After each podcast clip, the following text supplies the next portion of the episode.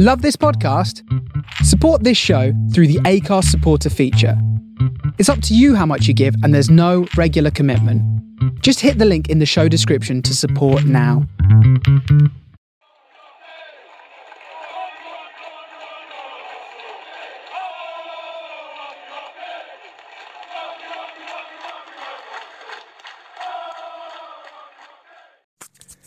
All right, Treacle.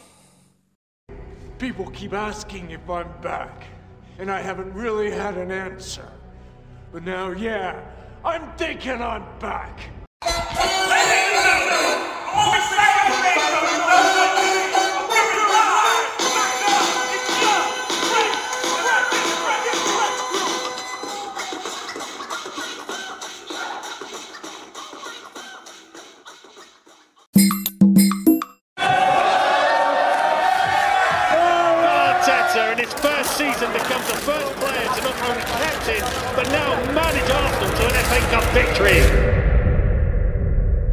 I want to tell you what I talk to the lads about every day. What it means to be part of our family. listening, bro? Yeah, man. You listening? A strong family. That's, that's, that's mine. First, there is the non negotiables respect, humility, belief. And it's okay to get angry, to raise our voices, as long as it comes from the right place. And even though family can hurt us like nobody else, remember, they are the ones who raise us up. When people come to our house, try to divide us because they know our family and what our shirt means. Else for life? Else for life? Let them know we can't be divided. Aubameyang, best striker in the league. Come on, come on. And it will take all of us together. Because we know where we belong.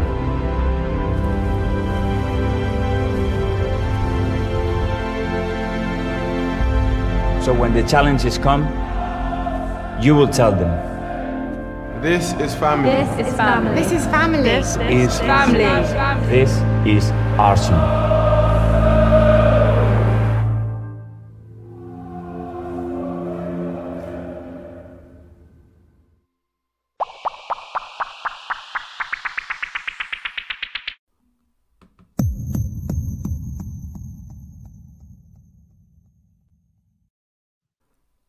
Hello, welcome back to s- the season two of From Dial Square to Where. Who would have thunk it, eh?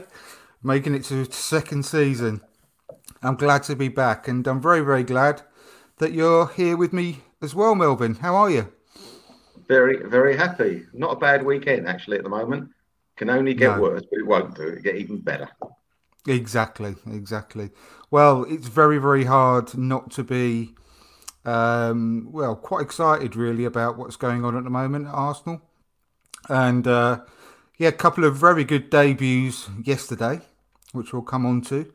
Um, but yeah, I was l- lucky enough to go to the uh, the Emirates Stadium tour yesterday, and when I booked it earlier on in the week, which was a bit of a last minute uh, in, instantaneous sort of thing, because I saw that you can take kids free, and I thought, oh, it'd be a nice thing to do. And I forgot we were the early kickoff, so I was there whilst the match was going on. I was keeping in touch with it, and I've seen an awful lot of the. Uh, the highlights and uh, everything like that, but I didn't see the match from start to finish, so maybe you can fill in a few of the gaps, Melvyn. But from what I've seen, an extremely good performance from start to finish, really. Um, I want to talk to you initially about um, because I'm very excited about the that signing and uh, considering it was his first match for us, his first game in six months.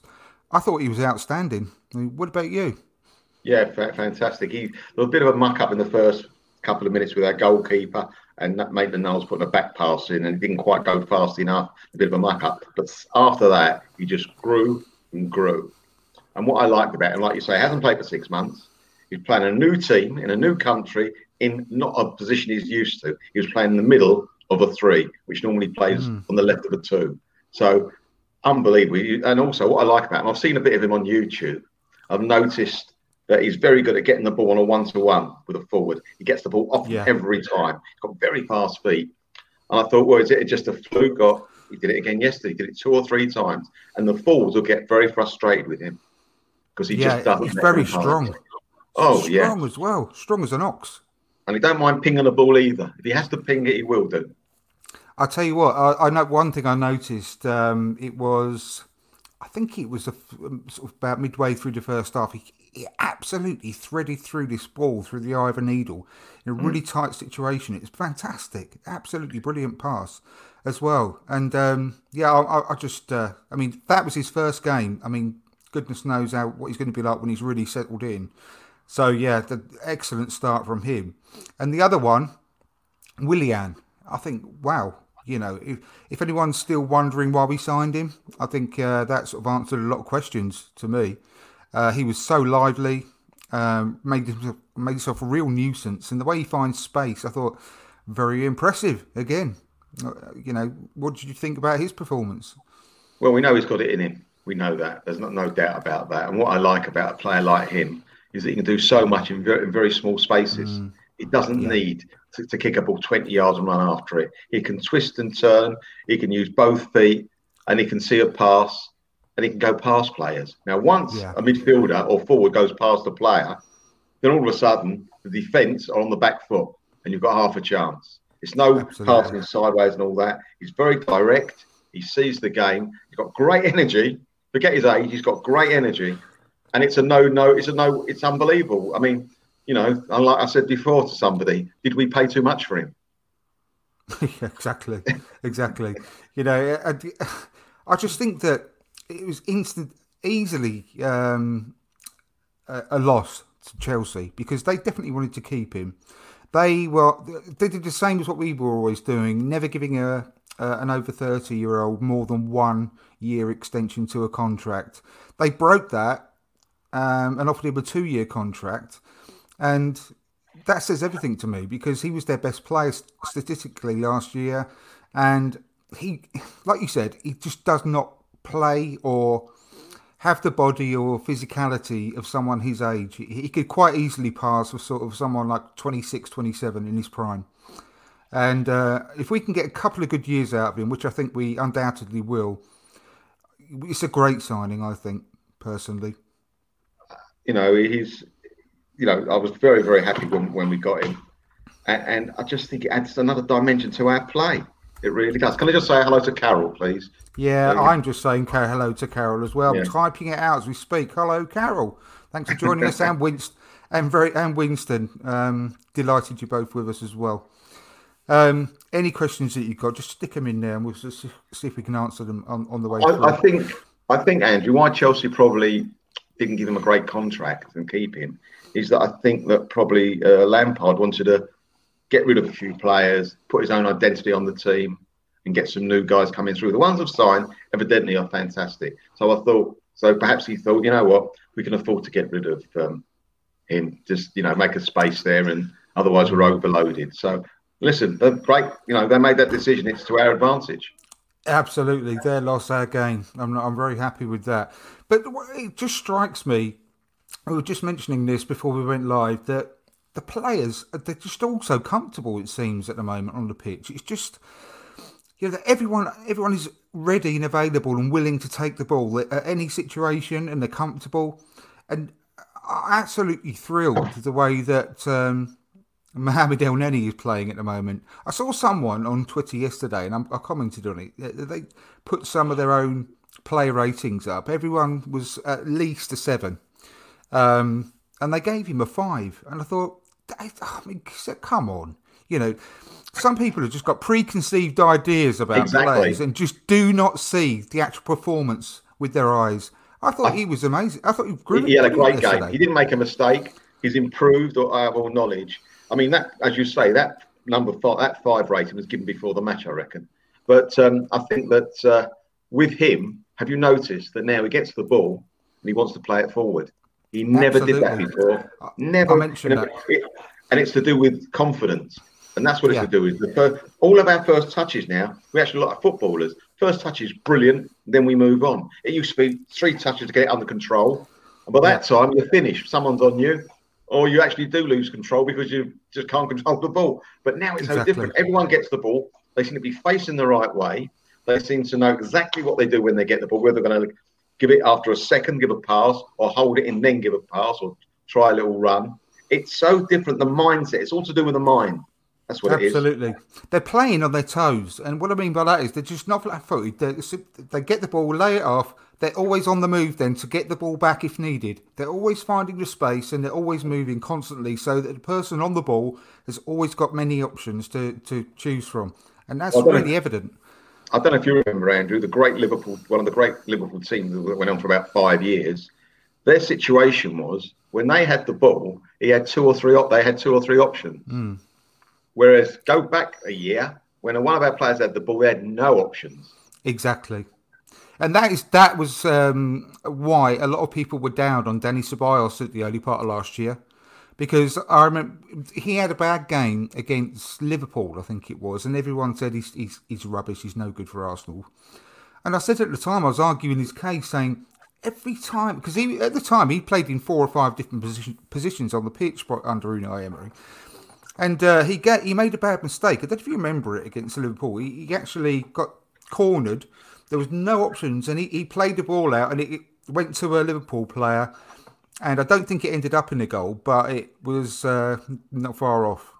And he was just getting slated. And exactly what you just said. He there was no one making themselves available.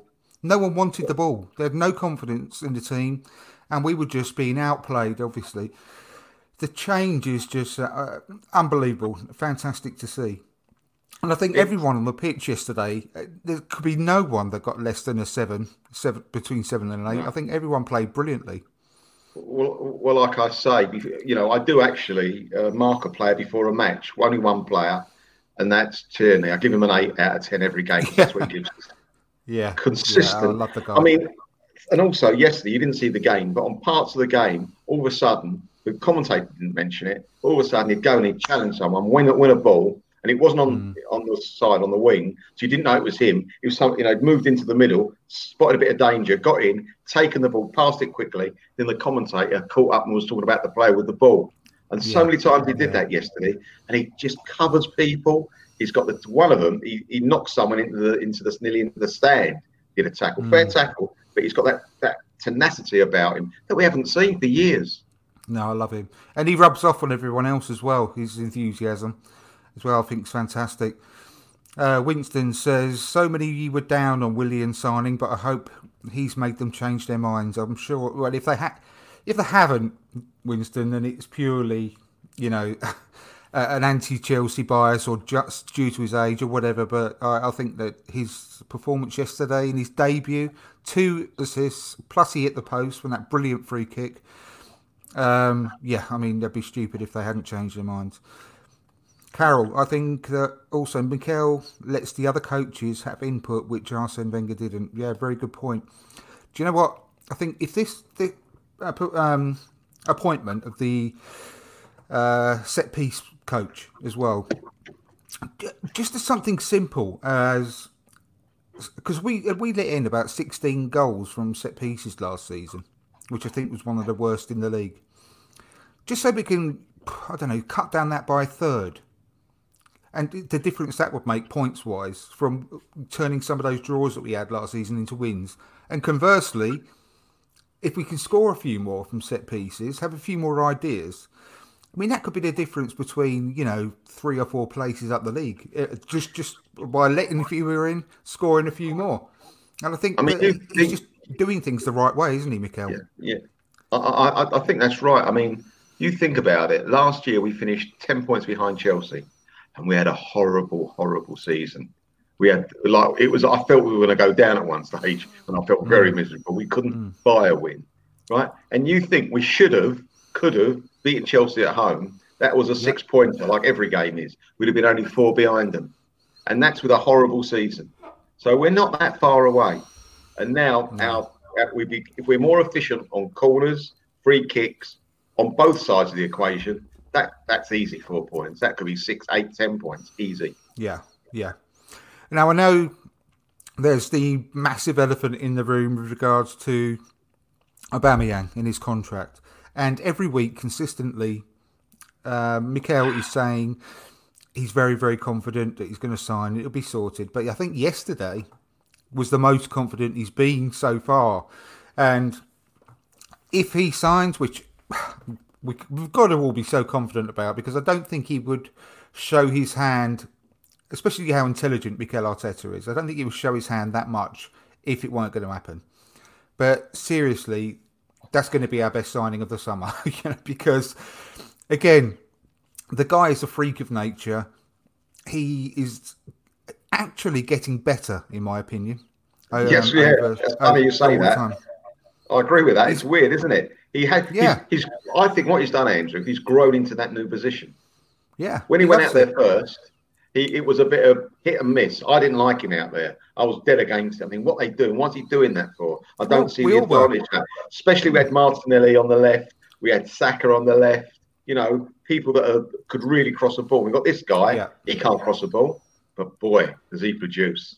Oh, and he looks happier man. there as well. And someone made a very good point today. I read a good article today. If, he, if he'd play in Lacazette's position, he'd be kicked all over the place. Yeah, yeah, so I'm happy get now. Delighted he is where he is. Oh, mate, honestly, and do you know what? When the, the actual overall plan, I, as I see it, that Mikel wants, is for obviously Kieran Tierney to be the left wing back, and yeah. so what? That's why he bought Gabriel. That's why he bought Pablo Marí. so he can, so that one of those two can play at the left of the back three, or obviously the left of the back four eventually. And if you can imagine that Kieran Tierney actually overlapping and doing that wide work and doing this sort of the crossing that Aubameyang doesn't want to do, but Aubameyang is linking up with Kieran Tierney, it's going to be thrilling. it really is because at the moment, it, it, Kieran Tierney is doing a lot of that, but it's, it's not his main role. When he can only concentrate on that, and he hasn't got to worry about dropping into the back four or back five, then it's going to go only get even better with Aubameyang where he is. Oh yeah, but what I'm a bit, what is a bit strange at the moment, where, I mean, I know players are going to be changed anyway in the next couple of months as the season get goes uh, goes on. Where's Saka going to play? Well, I, I think Saka's going to be one of the one of a midfield three long term, personally. All uh, right. What about this That's season? Do you think he, he'll, he'll, he'll play a lot of games this year? I don't. Oh, I think I mainly. He, well, mainly he's going to play in all the cup games. Barnett, I think he'll play in all of the cup games, and there's a lot of those. Don't forget. And I think he's just going to be introduced um, into the Premier League with maybe he's going to start a few games, but I think mainly he'll come on maybe 20, 30 minutes to go. Um, so he's still going to get a lot of games, I think, this season. But don't think we have got some people that are going to be moving out of the club, undoubtedly. And we're going to be making more changes. And do you know what? There's going to be a lot of players available uh, in January because a, a, lot of people are going mad about, you know, the getting players in now before October. And for example, um, what's his name? Uh, blah blah blah blah. I think I'm getting old. My brain, my brain can't work sometimes. I'm trying to remember players' names. The guy from um, uh, Bayern Munich, the guy from Bayern Munich, the um, what who came from Barcelona? Yes. The Liverpool player. Yes. yes. No, the Liverpool the connect Liverpool's connected to. Um, they oh, played for him, didn't? No, no, no, no. Liverpool are very strongly linked with him. Thiago, Thiago. Oh, Thiago, and I'm a 29 yeah. year old. Sorry. Absolutely. Yeah. Just an example. He's his contract runs out next summer. You know, and everyone's going mad that oh, I've got to get him 29 million. He's available for. Well, don't forget it's uh, the the transfer window is going to finish in October this this year, this summer. it's only a few short weeks till January, and then and he can actually sign for free, uh, sign a pre-contract agreement for free in January yeah. with anyone. Same as Messi. Messi can as well. So I think it's good. There's a lot of players in that sort of situation as well, and I think there could be a lot of business done this January uh, transfer window, whereby um, because of the, the tight uh, you know financial situation most clubs are in. I think that's going to happen a lot. Um, You know what I think anyway, I? Sorry, Andrew, to interrupt. Go- no, go on, go on. With this virus going out, going around, the, the transfer market hasn't changed. There's a lot of money being paid still. I thought they'd be halved of some of these valuations, but they haven't. Um, I think I think some of them have, but not to the extent we were all expecting. But I think Yeah. it's, again, and I predicted this, and I don't want to, you know, blow my own trumpet, but I, I did predict it that it'd only take some of the big spending clubs to make one or two big signings. And everyone will feel like they have to be playing catch up, and it, that's the way it happened. And the play, I mean, obviously, it's all skew whiffed by Chelsea this summer. Um, you know, they're the ones that are making the the, the big money signings. Um, a lot of the other ones, I don't mean, for some of the money that we allegedly going to get from some of the outgoings that we've got is not going to be, you know, anywhere near what we think that they're worth. But it brings us on to Martin Martinez, which uh, today looks like it's actually been confirmed and completed that he's left the club for 20 million to Aston Villa. And I can't say that I'm not absolutely gutted about it, but it's going to be a means to an end because it's going to lead to us being able to add to our midfield again. And um, we have to we have to sort of think logically, and I, I I do try and think with common sense and logic whenever in everything I say. And if you put yourself six months ago that we could actually sell Emmy Martinez for twenty million pounds, no one would have believed it in a million years. When Leno was uh, out, no, no one really thought that that highly of Emmy at the time. No one did. No, they thought he was a good goalkeeper, but was he worth twenty million quid six months ago? However, I know I know things have changed since, but at the end of the day, we've, we've we're going to have to make some tough, tough decisions in order to move forward. And if you could get by by selling him, which we can because we've got Leno, and Leno's a quality, quality goalkeeper, then it's I suppose we have to bite the bullet. Unfortunately. We can't keep everybody, Andrew, can we? I'm very No. upset you went. If, if listen, I'm I not am. manager, and there's a reason I'm not a manager. I'm not good enough. But if I was manager of the Arsenal, I'd have kept Martinez and sold Leno because I think you might have got more for Leno. That's number Um, one. Exactly the same, if I'm honest. But at the end of the day, we we haven't had any offers for Leno, and Well, because he hasn't been up and up for sale, has he? Well, I think I think to be honest with you though, Melvyn, I think uh, pretty much everyone's up for sale. Yeah, apart from a, a bare few, maybe five or six players who would not sell under any circumstances. I think the rest of the squad would have been up for sale. Um, you know, I, I- I genuinely believe that. Um, there's players like Martinelli, Saka, um, Aubameyang, obviously, you know, and, and, and a few more, but I think would have accepted offers for anyone Yeah. really. Yeah. If if if, if you're truthful. Um, but what uh, uh, put, putting uh, Carol's just put in. Do you know anything about the Icelandic keeper we're supposed to be buying? I don't think we. Uh, to be honest, I don't know whether anyone else has uh, heard. Because I've been chatting on Twitter with, with uh, someone. I'm sorry, I forgot the the person's name about um, whether we need to buy another keeper. And we brought in this uh, another one of the coaches, that coach, goalkeeping coach from Brentford. Now Yeah. I don't know if you do you listen to the Arseblog, Ask Arsecast. uh, Yeah, from they were time- brilliant. Well, a few weeks ago, do you remember James um, talking about this goalkeeping coach and how strict he is and how good Yeah. good he is? He actually said as well that this new goalkeeping coach actually in the past has refused to work with some goalkeepers who haven't got the right attitude or ability. He, he says no, I won't work with them. They're not good enough. And this and this guy is uh, clearly improved our goalkeepers in a short space of time already. You can tell, but he also rates Matt Macey. And Matt Macey isn't a, a wet behind the ears youngster. He's in his early twenties now. I just think we should, uh, at the moment, maybe just run with Matt Macey until maybe next summer at the late, and just see how he goes in the in the cup competitions. Just give him an opportunity because we need to strengthen elsewhere, as we all know. We desperately need to get these midfielders in. And if we're only going to get 20 million, which we have done for Martinez, I wouldn't want to spend half of that on another goalkeeper. But the You rumour know, is that, that the we're Brentford after. keeper. The the Brentford exactly one. for ten million. I know, but that that. I know what you're saying. Just, I'm not saying I agree with it. I'm just saying that is the strong room. I, I, I'm just thinking it's a bit of a risk. I know that, but personally speaking, I wouldn't replace Emmy right now. I, I would try and get through at least till January, maybe. Maybe review it in January because between now and then we would have had quite a few cup games to play, and maybe we would have seen uh, um, Matt Macey.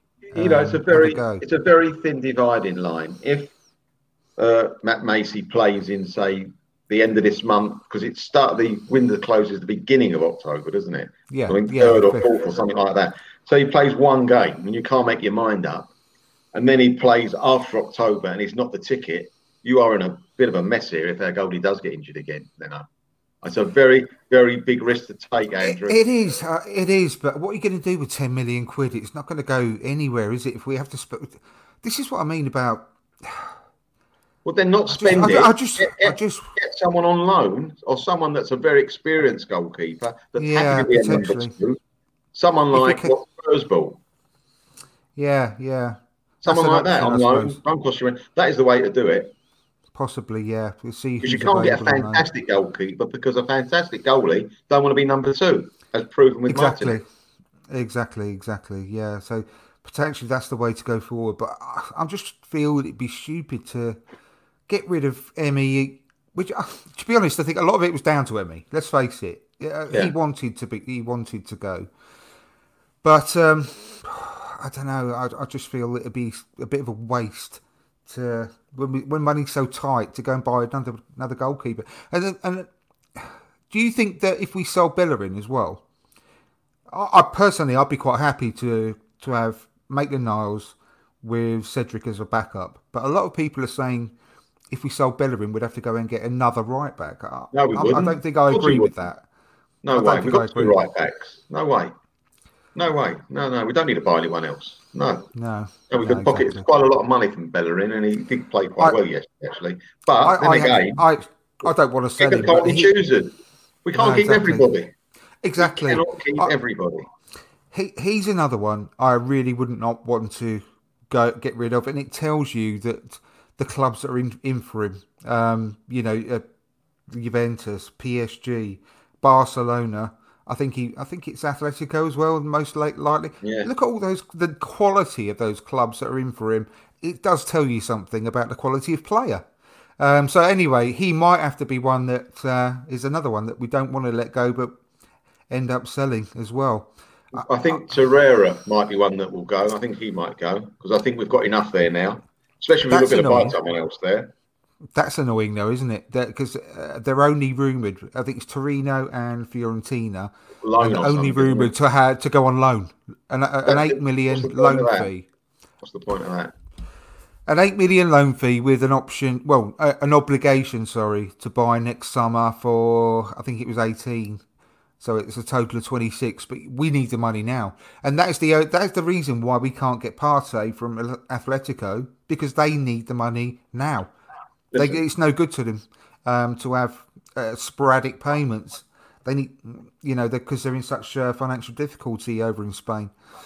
It's easy for me to sit here to and say this, right?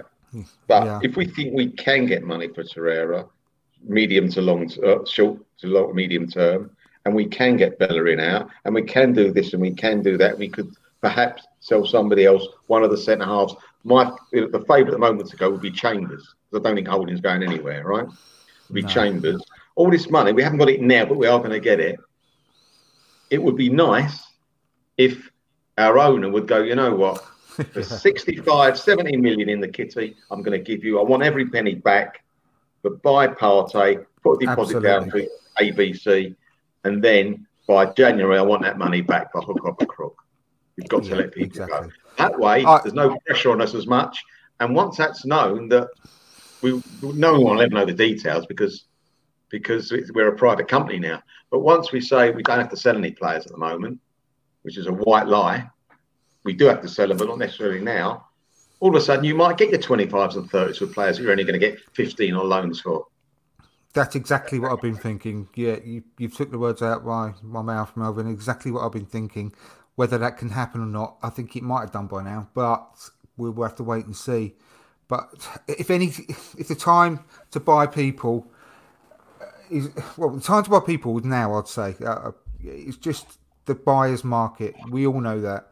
Yeah. And if we can go, you know, I, I think we could. I genuinely think we would get our and Partey if we just could get access to that money. And I think a short-term loan by the owner is not exactly a lot to ask at the, in this situation. It's, with all due respect to him, Andrew, it's marks on paper. It's not. Exactly. It doesn't mean he he can't pay for food on his. So you know he can't uh, pay the mortgage next month.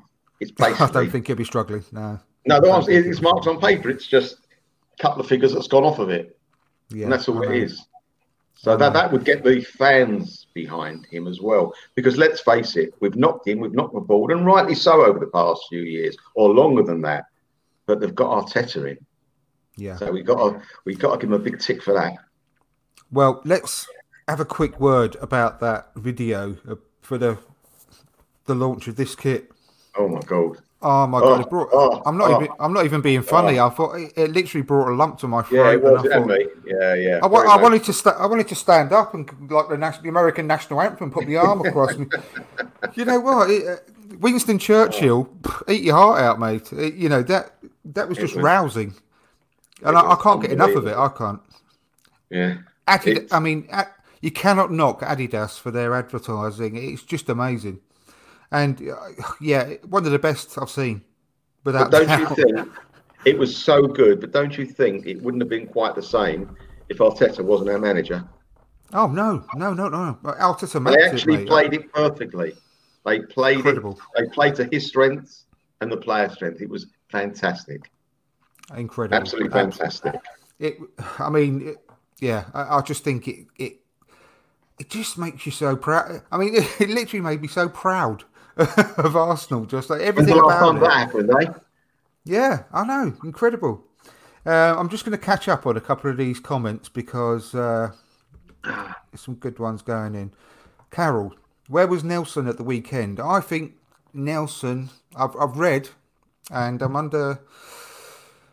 I'm under the impression, which is a shame, that he might be going out on loan with, and it's also mentioned Nketiah, and the worst one of all for me, Emil Smith Rowe, are all being linked to. He's injured though, isn't he?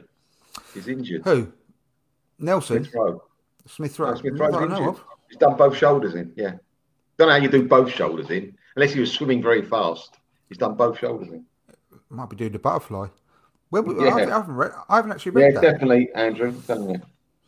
Well, I, I, yeah, I, I, only today I read that article about them three going out on loan.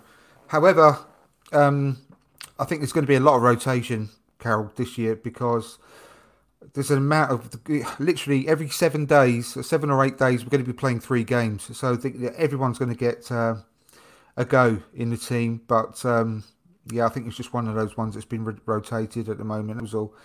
Do you know anything about the Icelandic keeper who we're supposed to be buying? Um, Runar Alex Runarsson. I don't know. Honestly, don't know, Carol. I'll have to have a look at that one. I'll have to do a bit of digging. Yeah. Unless it's pre printed and you get one of the Chinese ones, I wouldn't go, go near that one, no. Uh, Matt Macey says he wants to go to play regularly. Yeah, I understand that as well. Um, he's, he's he's another one that's been at the club for quite a long time. Six foot seven, Matt Macey.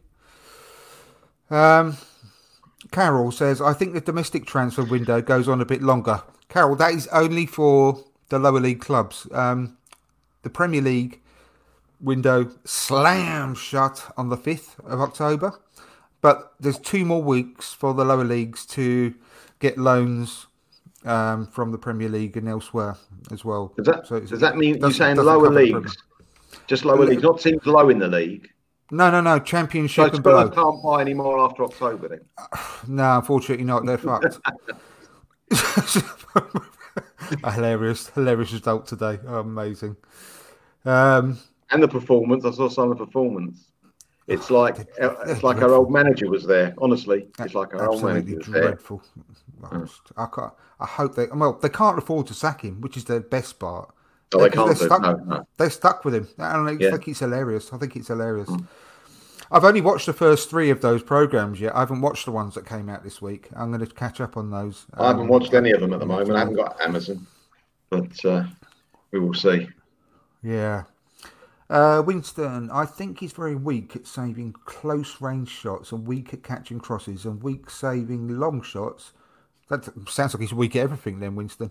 And he comes off his line off. And who are you talking about there? Is that the Icelandic guy or? Uh, doesn't say. Yeah, who's that, Winston? I don't know which one you're talking about. Matt Macey or? I don't think Matt Macey's that bad. Um. Uh, oh, that's the goalie. He's already put that. That's the goalie we're linked with, the Icelandic one. That's good. I didn't think Matt Macey was that bad. Um, yeah, the guy at Brentford, I can't remember his name, but um, he had a really, really good season. And he's actually, I heard someone on the, um, I think it was the BBC Football Daily podcast talking about the Brentford keeper.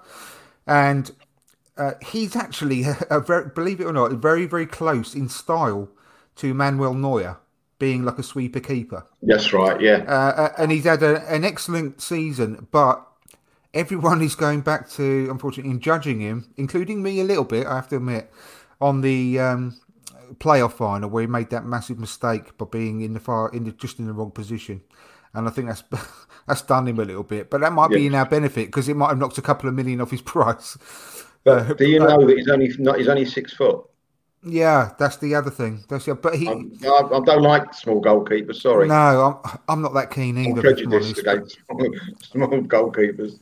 I'm, I'm, I'm, I'm, I'm the same. I have to admit, a lot of the skills that it does sound like a quite an exciting player, but it does put me off a little bit. And that's why I'm so gutted about losing uh, Martinez because the way that he commanded that area and caught everything. Never He's got presence anything. as well. Great presence. Yeah. Just I to mean, go back to the goalkeeper, just to go back to him about price twenty million. You're saying when we could have, we only we would have laughed at that a few months ago, and rightly so. If Arsenal were in a mess for a goalkeeper, and you could have bought Martinez for twenty million, you'd have broken it, snatched your hands off. Twenty is the wrong price, Andrew. I'm, mate, I'm trying to look on the positive side uh, because I can't see much, if I'm honest. Yeah. I'm trying to look at it in the way that within such a short space of time, we have got a decent amount from him based on how much he's played. But when you look at the price, I mean, look, he, he is twice the goalkeeper Kepa is at Chelsea. And that is a completely skewed transfer fee. I know, seventy-two million. Yeah, yeah. You can't you But- can't make that's not but- a real price. No, price. no, it's not. But when you do consider things like that, and when you consider that Bournemouth goalkeeper went to uh, Sheffield United for 18, again, nowhere near the keeper that Martinez No. is. Martinez is easily worth in a normal, but this is the problem. Who, what, what's anyone worth in this market at the moment with the COVID situation? No one in the crowds. Again, no club is actually making any money from crowds, and in a normal market, I would put Martinez down at 40 million. Yeah. 30 what did he 35, cost? The 40 Everton goalkeeper, Andrew. What did he cost? The the Everton goalkeeper. Everton. Um, Yeah, the one who plays for England. yeah, you He was asking. He 40, wasn't he? Didn't he? He was a yeah. It he was forty, wasn't he? Honestly, can't remember, mate. Honestly. I think he was about forty. He was like a like a record for a goalkeeper in this country. And he's one not, he, he- He's he's not no up to win. much, is he? No, no, exactly. You know, uh, you know what? It's taken us ten years, if not longer, to find, find a decent goalkeeper, and we've let him go.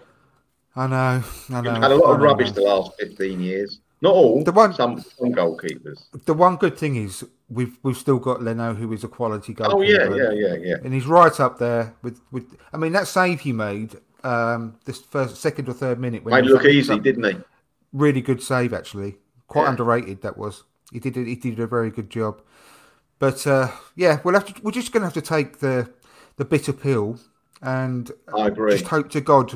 I just hope to God we move quickly now and buy one of the, these midfielders that we're after. And uh, but I've got. I, I can't say anything other than I've got. I can trust Mikel Arteta with anything. You know. That's right. Uh, um, and I, I I would just trust him to be making the right decision. End of end of end of the day.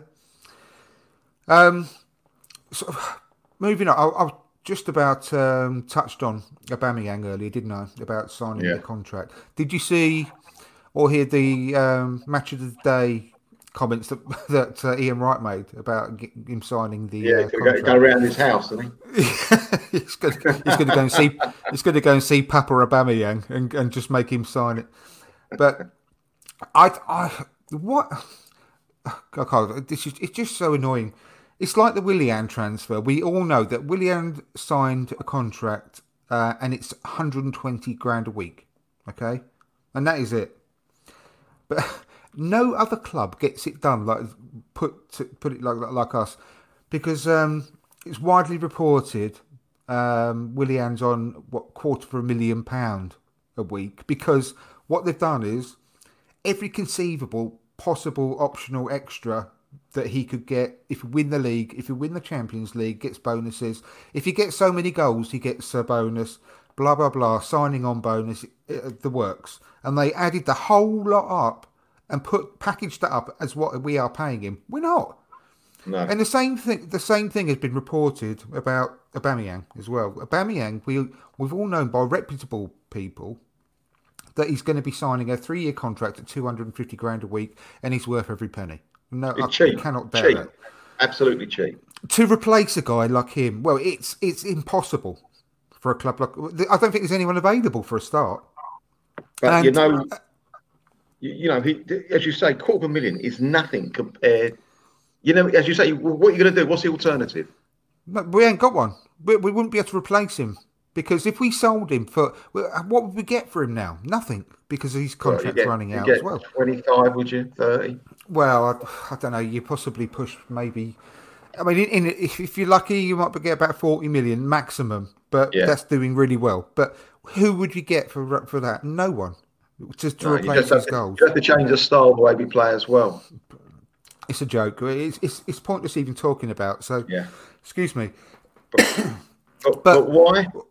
But why but it's taken so long for these for him to sign? I reckon he has signed. The cra- the club hasn't put it out yet because our carrier pigeon's not well. Once the carrier pigeon gets better, I think you'll hear straight away. I think I think it's yeah, it's either that or the smoke signals. It's just not working Yeah. properly. Yeah, yeah. But- the fire's gone out. But the other thing I, I've seen again, the same thing. What what happened with Willian's supposed salary is is happening with him as well, and we're paying apparently close to four hundred grand a week because what they've done again is is added up every single goal bonus, every single thing that we could possibly win, and rolled it all up and divided it up by three years, and it just winds me. I mean, I can't go on enough. I, I keep banging on about how Well, how things are reported in the press about Arsenal. It drives me mad. I don't let it get to me. You know why? Because when we score and we win things, I don't care what they cost. It's No, only when the right. doing poorly that all of a sudden the spotlight is what someone costs. So it doesn't bother me at all. We're doing great. I don't care what we pay them. I'm happy if Arteta's part of this process of what they should be worth and paid. I'm quite happy to go with that. Let's go with the flow. Don't give a monkeys. On the pitch, delightful. I, I, I had to laugh. I was listening to another Arsenal podcast, and um, and they were saying about the two hundred and fifty grand a week, but um, I think they mentioned about uh, I don't, probably guessing, but I think they mentioned about twenty grand um, goal bonus for every goal he scores as well. And one person on this podcast actually said, so if he gets a, a hat trick every week, he's nearly on an Ozil salary. That's ridiculous. Blah blah. I said, who's going to moan if he gets a hat trick every bloody week? Do you know? It's just a joke. so you're going to worry about. You're going You to know worry what? about paying him the goal bonus and getting a hat trick. It's it like- just makes me laugh. it's like someone says it's like years ago, like, oh, you know, uh, oh my God, I'm paying a million pound a week tax. I wish I was paying a million pound a week tax. That means I'm earning, like, you know I mean? It's the same thing, isn't exactly. Exactly. it's just it just makes you laugh. Honestly, it really does. Um, but yeah, I, I don't think uh, there's been a lot made of the players who didn't start and so on and so forth today, and I think it's purely down to trying to juggle the the squad as best as possible already. Even though it's game one, we've got so much to think about with regards to how many games we're going to be getting through uh, this season. It's so constrained. We've actually got five weeks less than we normally would have because it's got to finish on a certain date because of the Euros uh, starting next summer. So we've got to we've literally got to plan uh, really meticulously every single game that we're playing uh, moving forward. So with regards to people up moaning Pepe didn't start and so on, I, I, don't think it's relevant. I'm really not worried about that at the moment. But one thing I did hear, um, when I was listening to the commentary on um, uh, the, the, replays of the of the game yesterday, which I, I haven't heard and seen. Apparently, there was a little bit of a, a fracas or something at the beginning yeah. of the game between Ceballos. Can you t- what, what happened there? Can you tell me? I, I didn't see it. I was what I was doing a watch along yesterday, so I, I wasn't. I was chatting to the lads rather than looking at what was going on just before kickoff. But mm. there was a guy I was with in my, my house, and he, he mentioned it to me. And I thought it meant in training last week, the way he said it. But after the game, he said, no, it happened before the game. And then evidently, what happened was they were having a bit of a kick around, and uh, Ceballos actually went in very hard to win the ball. And the on, guy, on who? Sorry. upset with it. On who? Who did he go in hard on? Eddie. Oh, oh right. You know, they're having a, I don't know if someone in the middle and they round them or something. But you know, went in and hit him a bit hard. He took took a, a, exception to that. He pushed him. There was a bit of a push back, and then they sat at, as wide as they could apart during the game. But evidently, the manager goes, "Everything's fine, so fine, carry on." To be, I, I, to be honest, I like things like that. I like yeah, cool. competitive. I bet you it wouldn't have like, like you've just said. I, I, I completely agree. I, I, bet it was all handbags, and I bet it was all blown over within no time at all. But I like that competitiveness, and I don't, what I like more than anything is people being angry that they're not playing. They haven't been chosen yeah. to start. Well, it's that. quite funny you say that. They reckon Ceballos might might have been angry because he wasn't picked. Yeah, well, I hope he was. Fantastic. Well, I, I loved it. Well. When he when he came on, you know, and he just did that. He, he just showed again straight away how what quality that player is. I, I love Ceballos. I the really, really the do. nutmeg and the back flick. Oh, Beautiful, beautiful. How many? You know, and, we've signed another Brazilian as well that no one's spoken about. His name is uh, Holding. That Brazilian. That's quality. Him, uh, uh, you see what he did with the ball? I'm so glad you mentioned that because he has not had any praise at all, and he played really well. And that was but brilliant. That running obviously, saw yes, I did. Kid. I did. That was yeah, amazing. Fantastic. You know, I like. I'm so glad as well that he's stopping because I, I've, I, I mean, you you've watched a lot of my podcasts throughout the last mm. season, didn't you? I've, yeah, I've, I've, I've, always backed the guy. I've always said there's a really good cultured player there, and he needs a run of games, and I've been really consistent in that. And he's starting to show now that he is a really good, composed, no nonsense central defender. He is no nonsense. he doesn't mind getting stuck in either. No nonsense. No, he does get he, stuck. He loves a bit he loves to ruck. You know, he loves going up against the tough centre forward. He won't back away. No, and no. Um, yeah, that was that was hilarious. That was I loved seeing that. And they Holdinho, I think we should start calling him. so yeah, I'm really glad. I, forgot to mention that, and I'm really glad you brought that up because he he's gone very much uh, unmentioned in in the game yesterday. But obviously, understandably, I suppose, because of. Um, the player next to him having his debut, Gabriel, and him doing really well. But I think it overshadowed Holding having a really good game too, uh, if I'm honest. But I think all the players, uh, from what I've seen, had a good game yesterday. And, and moving on to the weekend where we play against West Ham, I think West Ham are a shambles. Honestly, I, I can't, I can't speak.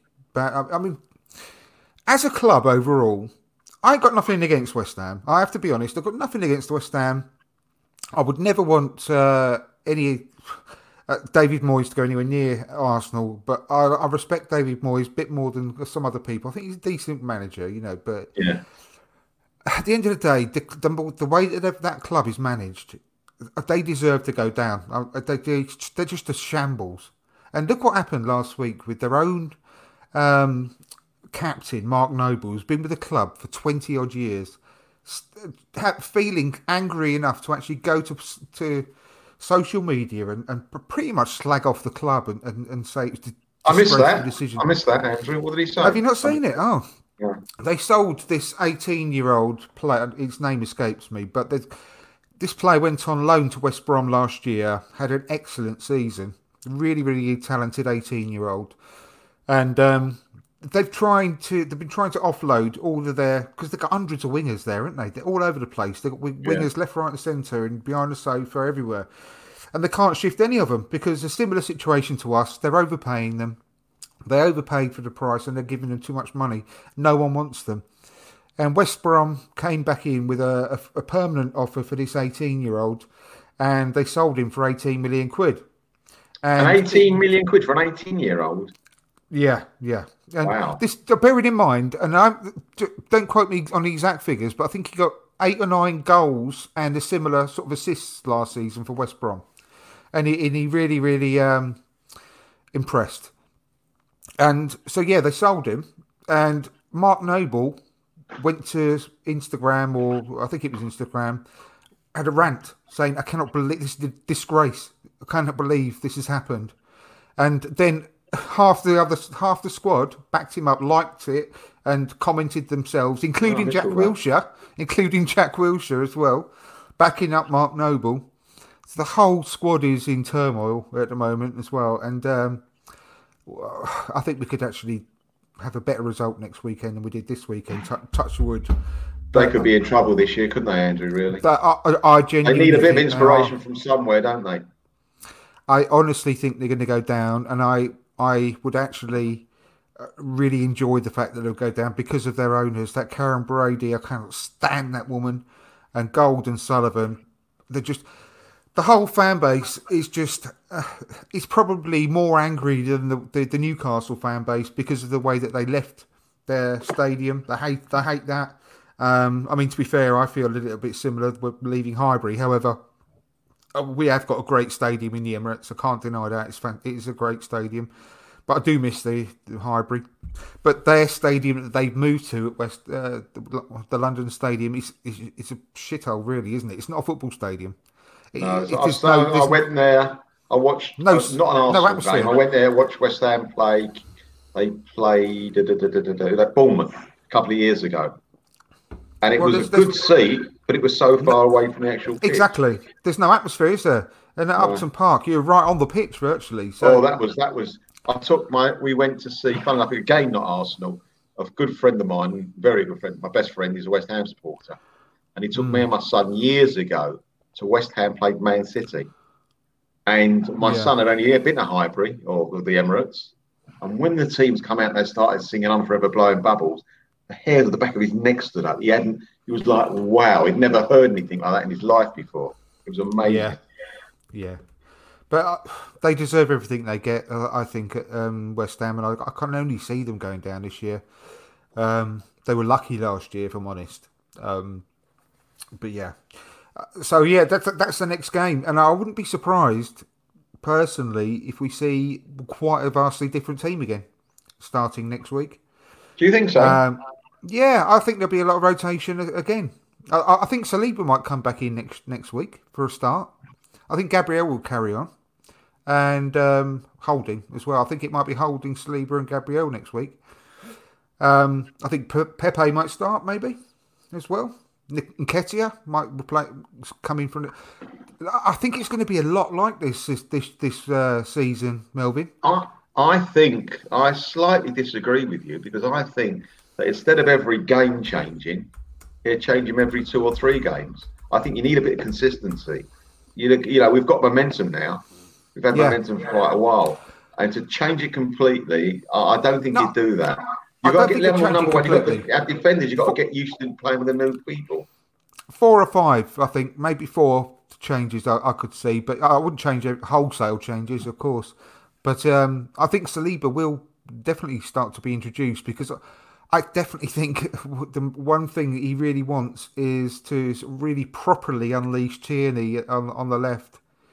Yeah, um, yeah. I, I, I, I wouldn't be surprised because it's, he's doing brilliantly, Kieran Tierney. I mean, you could put him anywhere on the pitch and he would do an yeah. incredible job. But he's he is being a little bit wasted playing at the left of a back three, um, in my opinion. He, he's worth so much more to the team and uh, AMN is doing a great job. Don't get me wrong, but he's nowhere near the uh, as effective as having Kieran Tierney on the left. because it's just crossing is fantastic. He's the best crosser at the club. I Yeah, think Kieran brilliant. Tierney on the Absolutely on the brilliant. run. Yeah, brilliant. Yeah. So um, I wouldn't be surprised. He drives forward as well. When he drives forward, even without his crosses, Yeah. he's Yeah. so dangerous.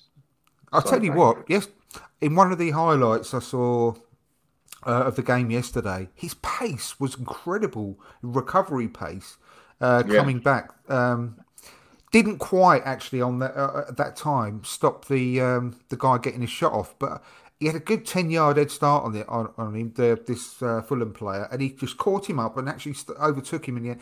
Pace was brilliant. Um, I, I just can't wait to see him properly playing the where he's most comfortable on the left. And I, I think if you've got to be, if you put yourself in Arteta's position, you must be thinking the same as well. If, you're, Oh, if I'm yeah. honest. But I've got um, a question yeah, for you.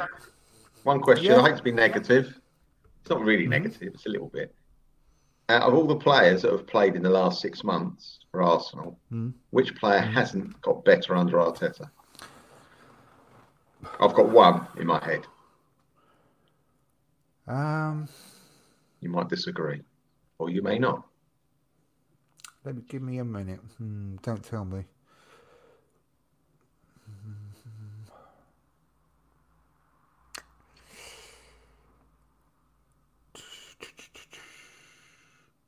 Can you see the comments? Have a quick look through the comments while I have a think, because All I don't want to know. The, Yeah, yeah, yeah, yeah. see if there's anything you can answer. There's Uh, no questions. There's just comments on that. I mean, I agree with Stuart Chapman that Pepe needs to up his game. I think he will do. I think he needs to play a little bit more inside rather than hug the touchline. Yesterday, he didn't quite get into it. He didn't Someone's got it there. Someone's got it there. Two of them have got it right. Bang on. Let's have a Did look. you see? See the comments? Two have Nelson, got it. No. Kolasinac, Yes. Pepe. Oh, just eh, well, he's not. It's not possible for Kolasinac to improve because he's useless. there's, room for not- improvement, but he hasn't Yeah, done it. What are you talking about? No, he ain't, he's not even born to be a footballer. No, I'm, No. I, I, I do take your point. I'm not. I'm only, I'm. I'm only half joking. I, but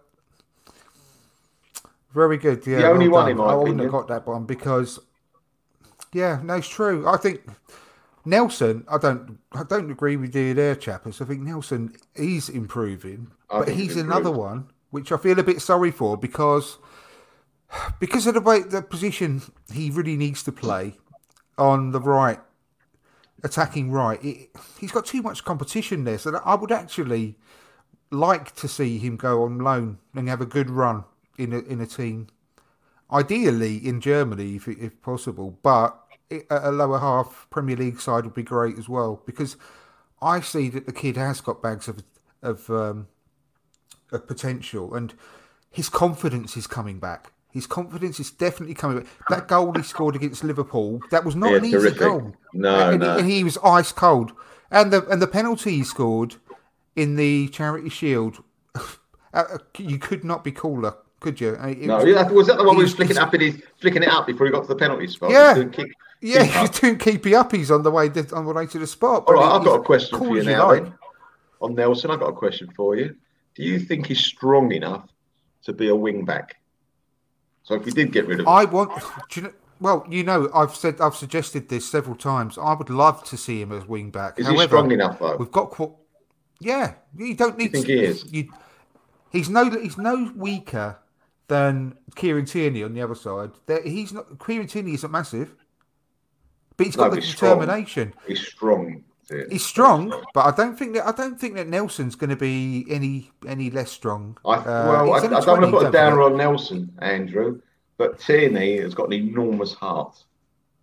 Oh, he has. Oh, no one has. No one's got a bigger asking. heart than him. That's him. the question I'm asking. Could Nelson actually be that type of player that I would, I would love to see it in the cup games. I, I would love. I think that he would be, an, if he could be trained properly in that role. I could see him having a fantastic relationship with Pepe over because Pepe could obviously left-footed playing on the right. Having Nelson next to him, which is with a lot of skill, pace, and, and ability, being able to overlap him and actually cross with his right, You'd have Yeah. Pepe being able to come in onto onto his left foot, and Nelson coming in off his right foot to cross it in. I think Yeah. it could just gel perfectly. But That's another but reason. But go on. AMN could also do it if we sold Bellerin. There, but that's another reason we could sell Bellerin. I don't want to sell Bellerin. We can't keep everybody. And if we did No, sell Bellerin, we wouldn't be that short. We don't need to buy another wing back. We might have somebody there who could actually do the job. I definitely don't think we need to buy if we if we sold Bellerin. I, I don't get that at all. I really don't. And I mean, I, I put a, a thread on because I got fed up listening to people moaning about the signing of Cedric as well.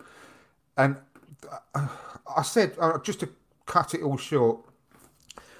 What I don't get why people have got the uh, got a downer on him because a it was a, a free signing. We only had to pay a million quid for because it was reported people were saying we had to pay five million pound loan fee. That's we didn't. right, it was yeah, a million. The point of offering him a four-year contract was that if we because we've got these new rules whereby we're supposed to be looking to sell or re-sign with when they've got two years left, we would have to be doing that next year already. So stupid.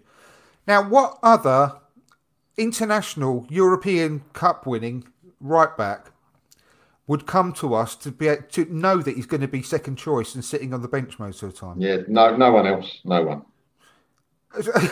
So I just think it's a, a no-brainer to have brought him in. He's only on six, 65 grand a week as well. 65 grand is nothing in this day and age. But you And know he's played- left-footed like as said, well. He can play on the left. You know that. You know that he's left. He can use Yeah, his left as well. So he's a cover He's a very good crosser. Yeah. Yeah. Oh, terrific crosser from the right. He's puts those crosses in. I mean, that's So fantastic. what what better backup can you have really for, for a free basically? Uh, Yeah. gi- Give or take. People still quid. moan. And people are moaning, and I don't, I just don't get it, and it really annoys me because he's not a bad player at all. He's not going to be a world class player to come and join us as a backup, but he's a very, very good player to have as a backup. Not only Anyway, that, so how many? I- I, know it was a bit of a, a bit of a you know once in a lifetime type type situation. But how many world class players did Leicester have when they won the league? You don't need Well, world class exactly. players to win the league necessarily. You might need one or No, two, you- perhaps, but you don't need a whole team of world class players to win the league. That is a great way to lead on to thoughts about the season because you've pretty much summed up in just that one sentence how I feel about this season because I, I've got I got no doubts whatsoever that Chelsea are going to do well in spells because of the quality players that they've got. They're going to win some games on their own because of how good they are. But long term, over a, a, a season of 38 games, they are managed by Frank Lampard. And I've got. There's absolutely no comparison between the quality of Frank Lampard and Mikel Arteta. And exactly the same with Ole Gunnar Solskjaer. They can buy whoever they like. But Ole Gunnar Solskjaer is a, a, fraction of the coach of Mikel Arteta. And people, as much as they love Mikel Arteta in our fan base, I still think an awful lot of people are underestimating quite how good this guy is. And I think the way that we are playing at the moment, and the way that someone like Elneny, who hasn't played for the club since June, no, not June. Um, what did they say on the on the? Uh, I think it was April, April 2019. He hasn't played for Arsenal, and the way that he's just slotted back into that team and performing like he did yesterday, and the Charity Shield, just shows you just quite, just in a small way, the quality that Mikel Arteta has got in setting the team up. And I, I'm not going to, I'm not getting carried away. So we're going to win the league this year, but I, I am so confident that we're going to have a really good season because of Mikel Arteta's management and the way that he gets the team playing as one unit. We're not a team of any individuals, and that includes Aubameyang. Because Aubameyang, on, on occasions, is, is is our bloody best defender sometimes as well, the way he works. That even Aubameyang is not an individual in this team. We are a collective working together to to to help each other out. And uh, and the I, I'm so excited about that because I think we can bring in any player from our squad at the moment, and they all know exactly what to do, and they all know what to do on the ball and where to be. And I've, I've put a couple of um, interviews from Kieran Tierney on my on the YouTube channel, and he says it straight away that before the match, Mikel Arteta is telling them what's going to happen, like George Graham did, like George Graham used to do. He knew what he knew what was going to happen in '89 and at Anfield, and it came true. Mikel Arteta is doing that to the players, and, and Kieran Tierney said that in the interview. And he says, This is going to happen to you. And if it does, this is what you need to do. You need to go da. And he says, I was so amazed because everything came true, everything happened, and I knew exactly what to do. So, it, with things like that, with his management, I am so confident this season that we're going to have a really good time. And I'm not saying that we're going to do a Leicester, but stranger things have happened because Leicester, it happened to them. And um, yeah, I just I, that's all I'm going to say. I'm not going to make outlandish um, predictions, but I do think we're going to get top four, and I do think we could possibly win the Europa League as well. I agree. I'm, very, very optimistic. Not only for the first time for donkey's years, a long time. I'm actually looking forward to watching us. Yeah, I'm actually looking yeah. forward to, to, I, I, was sitting there, though we were only 1 0 up yesterday. We didn't play particularly well when it was nil nil, to be honest with you. We were Fulham had most of the ball, but we were on control. But we, we weren't doing anything. We hardly got the ball. We just hadn't quite got into gear. But even when we went 1 0 up after 10 minutes, and normally you think, oh my God, we're going to get one. No, it was totally relaxed for the rest of the game. Yeah. Because yeah. the, there's been a change. And it's like it works both sides of the coin.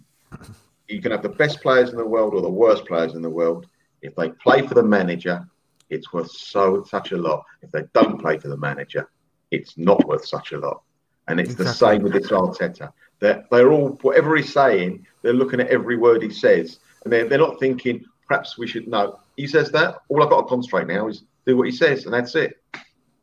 I'll tell you what, if, if you're um, I'm uh, a, a single heterosexual male but if he said run off with me to elope to go to uh, go and get married up in Scotland, I, I, would quite happily do that because he told me to. You know, I, I, I absolutely love the bloke. You know, he, he's just um, whatever you say, you, you're just drawn into it, aren't you? Everyone is buying into everything he's saying, and it's just. I don't know. It's just amazing. I, I think it's incredible the way that he's taken to the job and the way that the club's taken to him, and everything is just perfect together. You've got, he must, got have a lot of confidence. He must have a lot of confidence in himself, Andrew, because, however, when he saw us play Man City and they walloped us 3 0, could have been 10, just before he joined us. I was they went myself, easy on us. Because, I, I, bet you they went easy on us that day because I bet yeah, Mikel yeah. said, "Look, look, just yeah, ease off a bit." Yeah, yeah, yeah. I'm, I'm, sure. I was thinking, sitting there, so I went to that game. I'm sitting there thinking, he's not going to join us now. Not that I thought he was the greatest manager coming anyway. I thought, yeah, he'd be okay. He's better than what we got. What we got was rubbish. But mm. I hmm. thought, how can that guy even think about joining us? But he had the confidence. He saw through what people like me and the rest of us didn't see through. He saw that there was something there. To me, there was nothing there.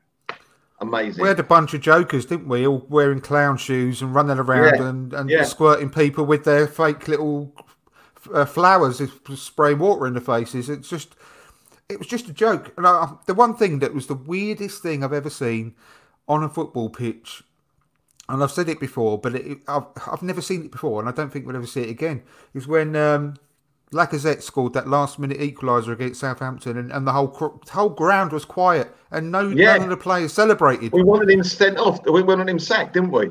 Basically. Yeah, we wanted him sacked, and, and Lacazette scored. It's, oh, bollocks. Got him for another week now. And that is the still, weirdest thing. Yeah, I know, it was seen. weird. It was weird. I agree. um, we had one. Uh, Stan the man was in the comments a minute ago. I uh, hope you're still there. Hello, Stan. Hope you're, you're well. Hi, Stan. How you doing?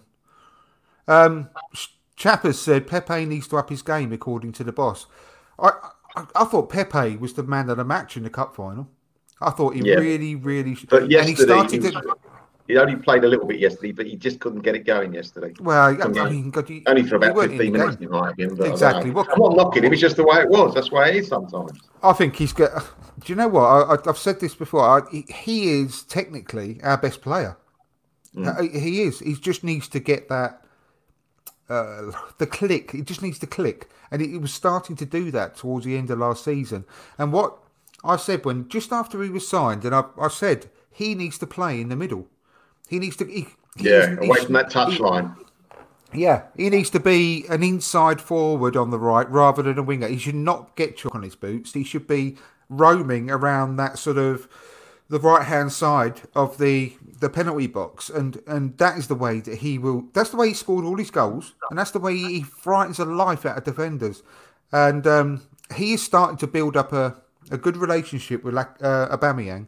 And do you know what else? The biggest thing for me, if you watch any of the videos, um, the behind the scenes videos on the Arsenal.com, he looks better. He looks so happy. He's smiling all the time. He's actually getting involved with the jokes and because I, I, was a bit worried that he was a loner, like he was, you know, not really fitting in. But I've been really encouraged by watching those videos on Arsenal.com, and he's he's laughing his head off, and he's getting, you know, it's it's natural. He's not forcing it. You can tell, and he's really um, being becoming part of the the the squad in a big way, and I think that's really encouraged me uh, that he's he's settling in finally, and I think it could be a big season for him this year. Um, I I would like to see, and the, the, when we signed Willian, and I, I said before, I, I thought Willian was going to come in and eventually take over Lacazette's role. Because if you've if you've noticed, towards the end of last season, Lacazette was dropping really deep, wasn't he? He was playing in that number ten hole, if you like, and working his socks off, doing a really good job. Not knocking him, but it's not his position. And I thought that bringing in Willian, he's more of a specialist in that area. So he could do what Lacazette is doing, but to a more technical level. And Lacazette, and Lacazette isn't the best passer of the ball either in, at all times. He can do, but he's not. It's not his strength.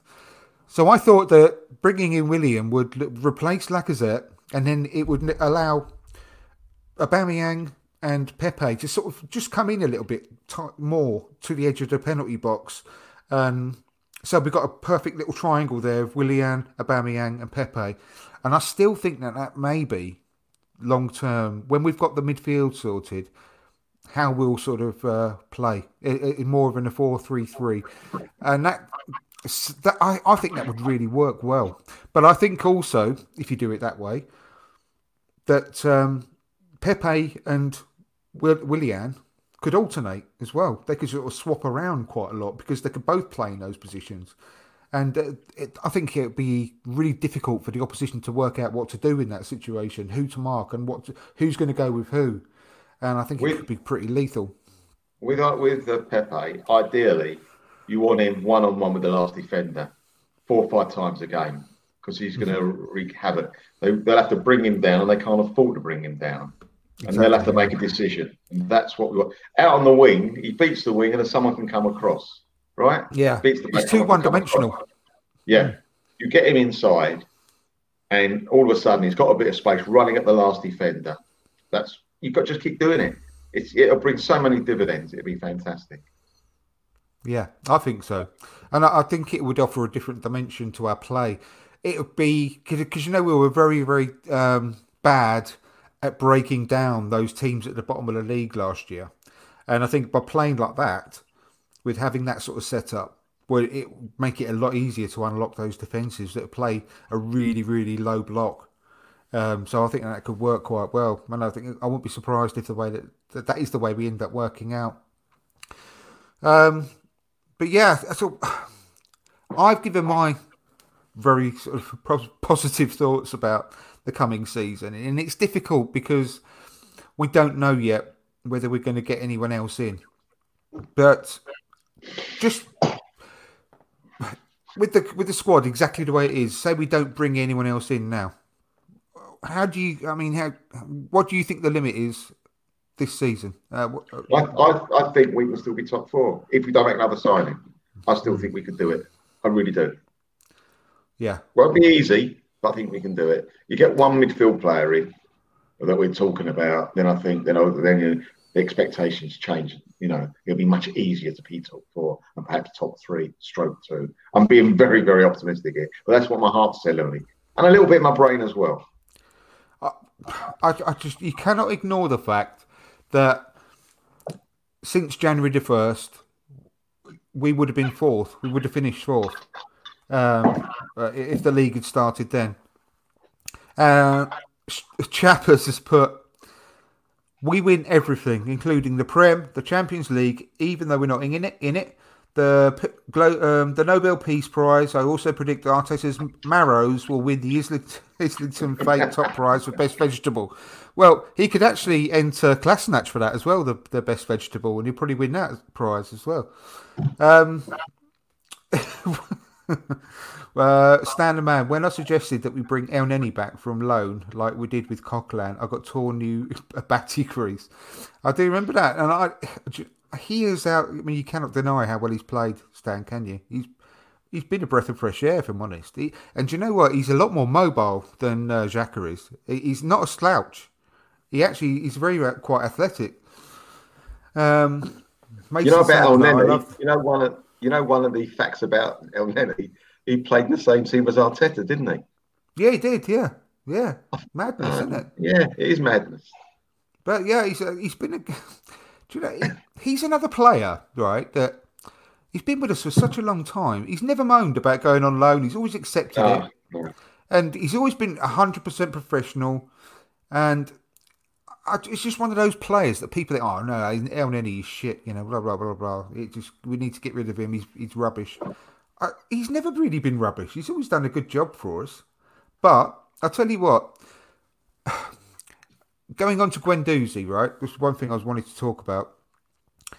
Initially, when I when I when um, uh, Emery got sacked, you know, and, and, the lead up to Emery getting sacked, I was really worried about um, Guendouzi because I said at the time that he was learning so many bad habits on the pitch, and the longer that went on, the longer that's going to take to get out of his game. Yeah. And I and when Arteta came in, I was really looking forward to uh, Guendouzi working under Arteta and actually really learning the job and learning the craft. And that's why I was so disappointed with everything the way it's turned out. And I thought it's it's a wasted opportunity for it's all Guendouzi's fault. Don't get me wrong. He's been these thought processes. He's or his agent has, has guided him so poorly. It's unbelievable. But he's got a bad attitude. I would love nothing more for him to apologise to it to Arteta and really start bedding into the squad because I could see you can see how how well players can improve working under Arteta tactically and, and on the pitch. I would love to see how far he could go as a player under Arteta. I really, really would. I don't know whether it's going to happen, but I, I would definitely love to try you know, see it have a go because uh, he he's got the stature Bear in mind, he's so young. He's so he's very tall. If he could beef up a bit, he could be he could be a very very good midfielder. You know. Yeah, but I, I just don't know whether I, I don't know whether he can change his attitude. I think that he, I think he possibly can. I don't. If he wants to, he can do. Of course, he can. If he, but I think that he's. You're right. He's got some bad habits. He held on to the ball too long, and at some oh, stage you're going to get tackled. That was his worst, in my opinion, his worst attribute he did whatever the fuck he wanted on the pitch. He did what yeah, he wanted, yeah. and and, yeah. and Emery did. Emery never corrected it. Well, he couldn't understand him. That's why. But exactly, um, exactly, yeah. But I think that it's a very big word. If you, you you take it down to the basic steel again, the machine, put a bit of oil in, do a, do a few of the nuts up and all that, and let it go again. I think he can be a very very good player. But there's a few ifs. If he wants to do it, I think he can do it. It's all down to whether he he'd be a very stupid kid if he if he gave it up because I, I don't think he'll ever get a better opportunity of becoming a, an excellent player than work than where he is now. Especially Put working with Arteta, yeah, exactly. That's what I mean. That's what I mean. And uh, yeah, if he yeah. if he throws all that away, he will he will bitterly regret it. Uh, Mason Sadler says, I love the content. Thank you ever so much, Mason. That's really appreciated. Uh, if you haven't done so already, please, please, please uh, give us a subscribe and a like. Um, over and over and over again. Excuse me. Do beg your pardon. Rich, thanks for watching. We're on the up. We'll be hard to beat this season. We'll achieve anything this season without the ball. We're improved so much. I couldn't agree more, mate. Chappers, Arteta has been focusing hard on his allotment over lockdown. I think that's probably where um, maybe Ozil's been working down there, giving it uh, a bit of a digging over, and, and maybe. Um, he wants to win everything. The man's a born winner. That absolutely, mate. He he goes into every single competition, and I got stick for this on Twitter. Right, I, I got into a bit of an argument saying that you've got to have with an elite attitude. You you you've got to go into the Premier League, the Champions League, the Europa League, everything you ever everything you're in with with the um, trying to win it. You're not going to get anywhere if, if you don't try and win everything. And um, that he that is his elite attitude, and that's what he's trying to bring to the the whole of uh, the club, not just the players even. Um, Arteta won't even let his kids beat him at Guess Who. No, nope, I, I def- definitely agree that.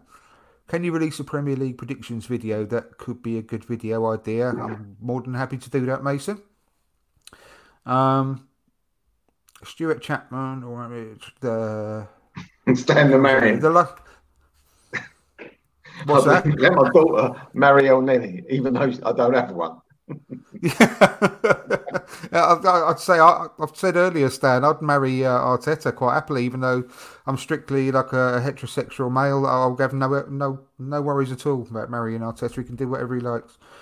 The last few games before Emery left, I literally thought we might not ever win another game. Carol said, and I, I was we we could not see where the next point was coming from, could we? At that point, literally, it, it was. I I said on many a podcast, we're only going one way, and and we were heading towards the bottom three. It, I just can't. I don't never ever want to feel like that again. I was. I've been an Arsenal fan for many many years, and I've never felt as bad as I did whilst Not Emery me. was in charge. I, I, remember going to games against Brighton and Southampton and whoever it seems of, of that ilk and I was before the ball was kicked. I was not confident, and I've never been I in. Hated, no, I hated like watching Never. It was never, it was never. A, it was a chore watching our games, wasn't it? But it I, I didn't look forward to any of them. I listened to myself. I'm sitting there, and I, I love the Arsenal. I've been following them for a great number of years, and I'm under my breath. I'm I'm just so angry. I'm saying things that's not really coming out my mouth. It seems I'm so no. tense and having to been so negative. And it was like all these horrible. negative thoughts coming around me. And really now the people I was sitting with as well, they were no better. But normally well, I just I couldn't channel it. It was ridiculous. Do you know what? I, I felt so sorry for my three sons because um, because of the way where we live now. They they go to school over in um, Kingsbury, which is Tamworth, Staffordshire, but we're not that's not far away from Birmingham and, and all their class and well the school really they're either split between Birmingham City fans or Aston Villa fans and they're the only Arsenal fans over there. And uh, they've always you know get teased blah blah blah. I felt so sorry for them because I literally ran out of any positive comments to sort of keep telling them about you know, you can, there's only so much you can say about you know how great we've been in, in history and uh, in, in recent history. The way we were playing at the time, I ran out of giving them any kind of you know pep talk about uh, being an Arsenal fan, and I genuinely thought at one point because they're quite young, you know, I thought I just don't want. I couldn't bear the thought of them leaving, uh, being an Arsenal fan and going to be a Villa fan just so that they stop their mates at school or whatever. But thankfully, they've got strong enough personalities not to do that. But do you know what I mean? I, I, I, I ran out of any kind of positivity at that point because I've never been so, I don't know, just thoroughly depressed about being an Arsenal fan at that point. At the back end of last year, I really wanted us to sack Emery before the Europa League final and just try and get a bit of an uplift because it was only going one way, wasn't it? There was no way. We yeah, no, nothing, nothing there. I mean, he, he got us into a situation where we, we were given Europe. The teams around us gave us Europe, and we threw it away. We had third in our hands. Don't forget, didn't we? Yeah, yeah, it was there. It was like just take it. I'll take it in a minute. No, take it now. No, I'll take it. I'll take it next week. It never happened. No, and people people are actually questioning whether we are going to get much higher than um, you know, where we finished last season this year. Oh, and, come on, you know, predicting. on. No, I'm, I'm talking about, you know, um, podcasts like um, I think Yeah, I know you're going to say. Don't even. Yeah. Totally Football Show, uh, the BBC ones, and they're all giving their predictions. I'm not talking about specifically Arsenal related ones, and they're they're all saying, well, I can I can see them possibly finishing a, finishing sixth, blah blah. Well, under Emery's first year, uh, how diabolical we were. We we should have finished third because that was in our hands. At the very least, we should have finished fourth. Last season, I mean, the first half didn't it does. It shouldn't really count because that pre Arteta, it was still it's still Emery, and it was just a joke. Remember that bloody uh, Watford game? I, I don't think I've ever felt so low. You know, the second half of that Watford game when we drew two all, and uh, it's just an utter humiliation. You know, that we had Well, thirty you say shots in the second half. You, say that we were two 0 up at half time, if you recall. Yeah. and the second half was No, but no, no, no. Wait a minute. How did we become 2 0 up? They're all over us first half as well. Well, if you yeah, remember the game. yeah. I couldn't believe I mean, it. that Half time, I'm sitting with, with, with my brother in law, who's who's not an he's a Spurs supporter, funny enough. We're both watching it, and he goes, I go to him, How are we 2 0 up? He goes, I've got no idea. I know. We weren't deserving to be 2 0 up. And second half, talk about capitulation. Oh, how many? There must have been about 40 shots on goal. I, I, felt like crying that second half. I just couldn't believe that uh, what I was watching was my Arsenal. Well, it wasn't. It Well, it wasn't your like Arsenal, was it? It was no one's Arsenal. Oh, It mate, lost its well, anyway. identity, Andrew. Lost its identity, This is- didn't it, by then?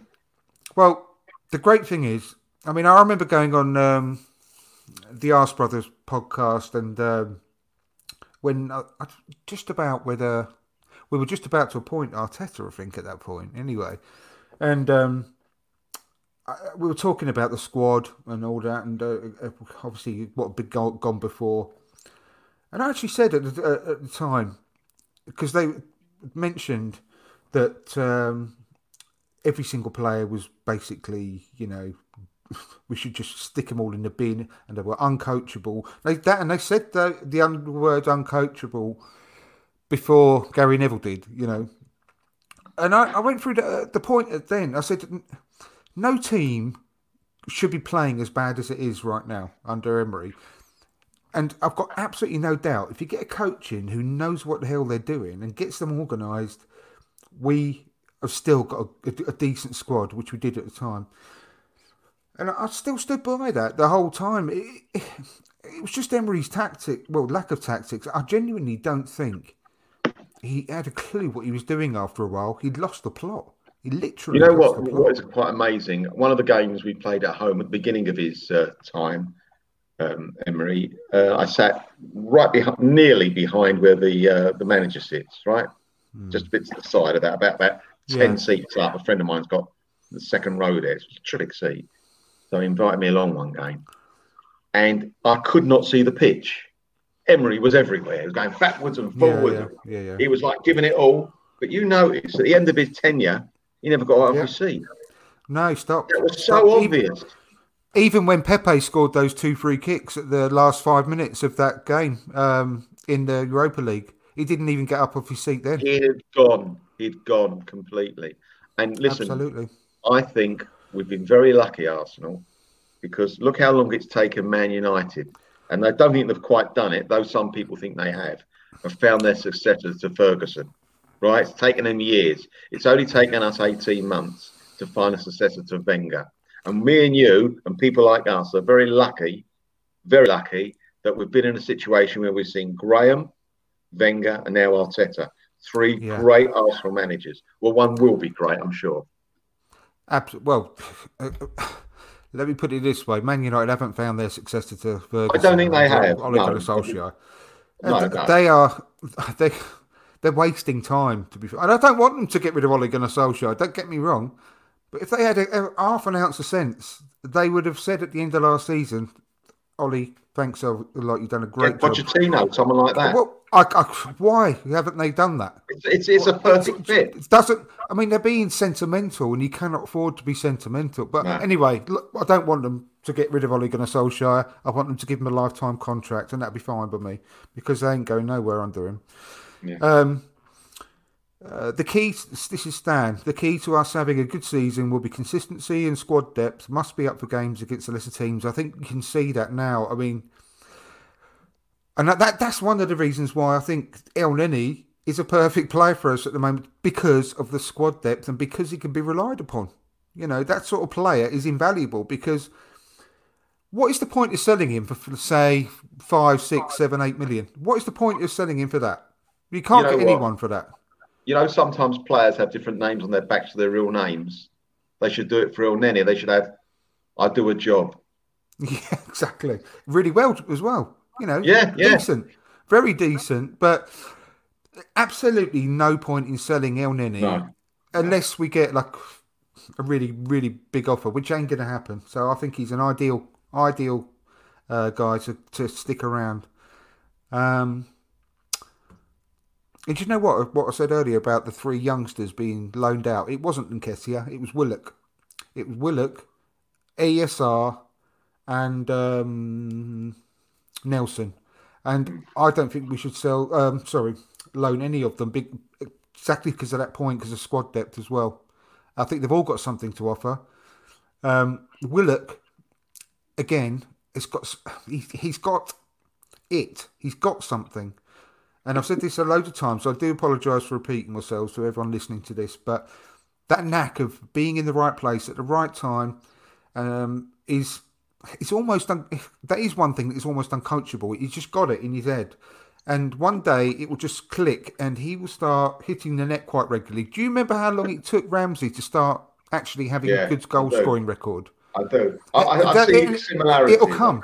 It will Yeah. come. Honestly, But, but I, for one, I'm losing a little bit of patience with that. I'm sure it will come. I hope it will come. I'm Well, ju- I know he's played a lot of games for us now, and I'm not saying he should score two every week. But for example, I, you know, the- the one he missed against Liverpool in the Charity Shield, for me, no excuses. Sorry, Andrew, no excuses. No, no, no, that was a bad miss. But you cannot deny that last year was his was his first full season in the team. Listen, the guy's Last got a lot year- of energy, a a fantastic amount of energy, and he's direct. Think about, but think about last season being his first full season in the Arsenal team, and just just think Yeah, that for a minute. What he's gone through, and he made over forty appearances. But just that season was a unbelievable season from so many reasons. So he, he needs a bit more time. That's all what I'd say. And Well, Ar- Ar- would have thought- Arteta does see something in him, and you can tell that because he brings him on pretty much every game. So It's a just- wonder. I know they get a lot of money, but it's a wonder a lot of the footballers that played under our, under Unai Emery haven't retired, you know, given up the game, saying, "No, I can't do this anymore." I mean, I'm not surprised if they just hand back all the salary and say, "No, you can have it back, mate. I'm going." yeah, yeah, no.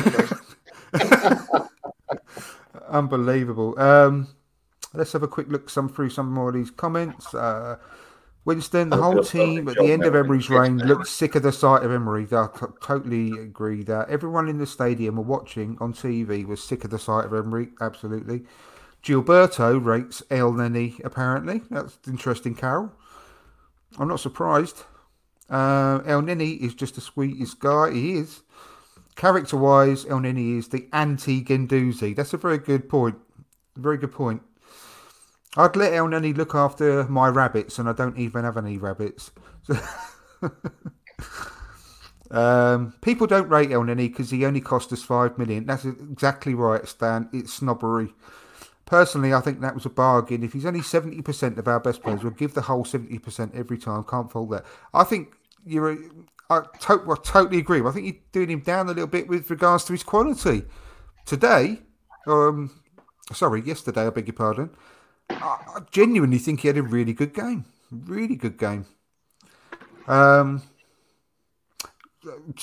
Chappers straight away actually backed up my point. That's fair, Stan. And the, rab- oh, the rabbits will get at least eighty percent. I'd say you know he's a good eighty percent of a quality player. I'd let my daughter marry on an Ifado. One you've already mentioned that one, didn't you, Melvyn? Um, great content, guys. Just Lee, thank you very much, Lee. Make sure you subscribe. Tell your friends. That'd be really nice. And like the like the video, please. Uh, Chappers, all right, rigmarole watching Emery games. I, I, a rigmarole is quite a polite way of putting it. I used to dread it. the Arsenal luchador. Hola from Tijuana. Oh. Very nice. Very nice to have someone watching from Tijuana. Thank you ever so much indeed. In my village, we hold Senor Elneny in very high esteem. If he ever came for a visit, we would furnish him with mucho virgin Arriba. Stan's happy with that. Fantastic. Absolutely, yeah. Um, every team needs a player like Elneny. He always gives his best for the team. Doesn't play up or moan when he doesn't play. Exactly right. You've triggered me mentoring the Watford, uh, mentioning the Watford game. I've got PTSD from that evening. Oh, mate, so have I. It haunts me. Um, and then his first season, we only needed one point from either Palace or Brighton at home to get fourth. Wenger would definitely have won at least one of those games. I totally, totally agree, Carol. There's no way we would have lost those games. I want to go to Stan. I want to go to Joanna with Elneny. Sounds like it could be fun. um, I do a. Hang on. I want to go. I do a good job, perfect, Melvyn. Some of the youngsters look like they're struggling in an empty stadium. Some of them are going to be banging trouble when the crowds are back playing for blood. I think that, do you know what? I think actually Will Willock plays better with a crowd because do you remember that game he had against um, Liverpool where, yes, it was a, a, poor game at the back when we let in five. He was so good in that goal, didn't he? What, what a goal. what a goal. And he loved every minute of that, you can tell he ran to the crowd and um, it really lifted him. So, so I, I, genuinely, I think it's a good point because I think some players are benefiting from the, from no crowd. I think some players completely the opposite. I think they, they're struggling with it because I heard he, um, Ian Wright talking about it actually um, on the radio, and he said there's literally nothing like the lift it gives you when you're in the tunnel, when you're walking out, and the, the, all the crowd start cheering. He said you just feel like a million dollars. And I think that some people are struggling without that. Uh, so it's, it's bound to. It's bound to affect some people in different ways. Some people are going to benefit, some people aren't. But I I said this, and I, am I was on um, uh, Rich Gooner Rich's uh, over and over and over again podcast. Um, go and subscribe to that if you haven't watched it already. It's a great uh, new channel. Uh, great guy, Rich. And I was on his channel the other day, and I'm actually going to clip uh, some of the things from there because we had a really good, really interesting discussion um, about a lot of things on that. On that, but mainly uh, surrounding the TV contract as well, and and the the integration of the crowds coming in, and I'd love to get your thoughts on this, Melvyn, as well, because what I think is if you can't get all the gra- the crowd in, there's no point. Uh, I just think we either go all or nothing, as far as I'm concerned, and I just think it's absolutely pointless having a, a 20% crowd or 25% crowd.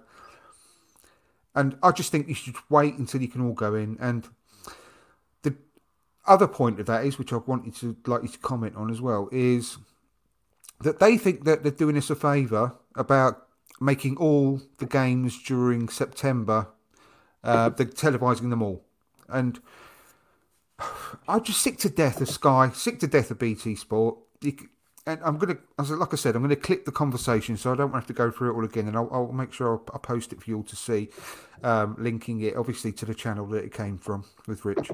But um, I think it's time to scrap Sky, scrap BT, all that sort of stuff, and for the Premier League to set up their own Netflix style channel whereby you can get a, a different tiers of season tickets. You can get one for your own club where you can watch all the games, one for all your league, whichever league your team is in, and another one where you can watch all of the leagues, which you can watch any match you want at any one time. And I think every single club in the Football League, um, including obviously right down to League Two, maybe even the, the, the conference, whatever, will benefit much, much more because I think League Two and League One only get a million quid between them all every year because of TV rights. And I think that there's expats across the entire world who would buy these season tickets, and I think every single club would benefit. Yeah. now, what do you think? Firstly, about whether you think it should be the crowd should just come in gradually or not. Uh, and yeah, about the my idea about the, those sort of season ticket type things on a Netflix style Premier League channel. I, I think first of all, I don't really want to go. I will be going to Arsenal in the ballot. I put my name down for the ballot, Andrew. Yeah. I don't want to go yeah. to ten thousand people. I'd rather not go. But I've done it because I go with my son. He wants to go. I'm, I, you know, we have a go, we don't. With you know, I don't want to be him the only one there, right? It's, yeah. It's, it's in go. It's nice to go with your son or whatever, your friend, whatever. So yeah, I'm doing it really. If I had my choice, I don't want to go until there's 50, 60,000 people there. The crowd are going mad. This is a great time to be an Arsenal supporter. So I'd rather wait and, and, get, and then to get it right because I think that there's going to be, I think, unless the government or the country or whatever is confident that we can all go to football, if we go to football with 5, 10, 15, 20,000 people there, there's going to be problems. Absolutely. There's going to be one person gets it, all of a sudden, it, uh, that's it, the end of the world's coming because of it. Let's not do that. Let's do it when it's right. Yep. And, and that's number one. Number two, about selling tickets what you're talking about to the lower clubs as well. Let them do it on television. Let them be televised. Mm-hmm. I agree. I mean, as you say, expats, but people from different, you know, loads of different. Don't have to be expats. People from other countries as well who are interested in football. This might actually say, you know what? I'm fed up with Arsenal, Man United, Chelsea, Tottenham, blah blah blah. I want to. I'm interested in these little clubs. I've read about their history. I want to follow them because my grandfather think, might have been born there X amount absolutely. of years ago. Uh, so Absolutely. I think it's a great idea. Great idea, yeah. I think that and money should be well, going to these clubs. They need well, it, mate. I, am again. I'm, I will not go through the whole thing again, but I'm worried sick about the football pyramid. I, I love football. I do not want to see clubs like I don't know. Say for example, Leyton Orient, Shrewsbury Town. We, they've all been going about hundred odd years, like we have and they've all got really loyal fans. It's all about like clubs have. that we have, not personal. Personally, are you? We're not going around 100 years each, are we? It's the clubs that go around. when you said we have. No, no, I, I just think that we've all got a duty to try and protect these clubs, and if you say, for example, and I'm, I'm not. I've not even thought about figures or anything like that, but just just say for our argument's sake, for Arsenal, you pay 200 quid for the or 200 quid for the season so you can watch all of the games televised um, on your channel then you say and, and just think how millions how many millions of fans we've got around the world then you say well if you up it to 500 quid or 400 quid you get access to the entire premier league for that season you can watch any game you want and then if you want to pay 600 quid or something like that for the season, I, I, I, don't quote me on these figures, it's just off the top of my head. Yeah, course, but then you yeah. got access. Then you got access to all of the uh, league, uh, Premier League, Championship, League One, and League Two matches as well. I mean, I think if you if that way, all of the clubs will benefit massively, and they'll get more money than they are now. Now, if you think Arsenal uh, if they charge, say, 300 quid for a season ticket. Not only would it stop all the illegal streaming as well, because everyone knows that the clubs are desperate for money at the moment, and we are desperate for signings, and they just expect us to get magic the money up from somewhere. But if we would be happy, I'm sure, as a fan base across the world, to support the club because we know we're going. We, we know that our 300 quid is going to go directly to Arsenal, and the, it's going to keep the club going. And I think a lot of people with the, the I mean, look, people are charitable across the world as well. I'm sure that they would probably stick in the extra hundred quid to put to get a, um, a you know, a season ticket that covers multi clubs because it will help the football pyramid stay alive. They'll st- it'll keep um, Port Vale in, in business. It'll keep Shrewsbury Town in business and Leyton Orient and all those other clubs. I, I, I don't know if it would work that way. It could do, but I, I was thinking more on the lines of Port Vale that people who want to watch Port Vale would pay separately just to watch Port Vale. They, when they can. No, they, they can. But they will have the same They option to do what the other stuff. Oh, you know, they would have. Right, right. You know what I mean? So Port Vale can buy a season ticket for say hundred quid or or two hundred and fifty quid for the season. Or you know, or but it, it maybe work it out to sort of eight quid a game or ten quid a game or something. I think people would actually do that willingly because they know that it's not just going to corporate greed. It's actually going towards keeping these clubs alive, and they are desperate. I mean, Port Vale make probably 90% of their income from selling hot dogs, beer, programs, and merchandise on the on the day. And obviously the tickets for, the people coming through. They don't course, make yeah. hardly anything from TV money. So I, I just don't want these clubs. I'm a football fan. I'm an Arsenal know fan what? first, but I'm a football fan as well, and I don't want to see these clubs dying. And they are going to die very, very quickly unless something is done. And I just think that it would be an ideal solution to everything, and we wouldn't have to worry about paying blood. I mean, our players, the medical staff, all the people that are involved on on the match days, even though there's no crowd there, have been putting their um, uh, their welfare on the line to finish the season last year, right? And we got all the, we got the Premier League finished in the end, and I think we did it really, really well. But we've still got to pay the Sky back some money. We've still got they don't know why still we've got to pay demanding money back back. At all. I don't know Well, they are though. They, they, we've all got to They pay must be Sky mad. They must have bad lawyers, Andrew. Free up, mate. lawyers. We need to get rid of that shit, and we need to just take control over of, of it as a Premier League and, and as the EFL, and come to some arrangement to do this because it, Just- it, just to con- to.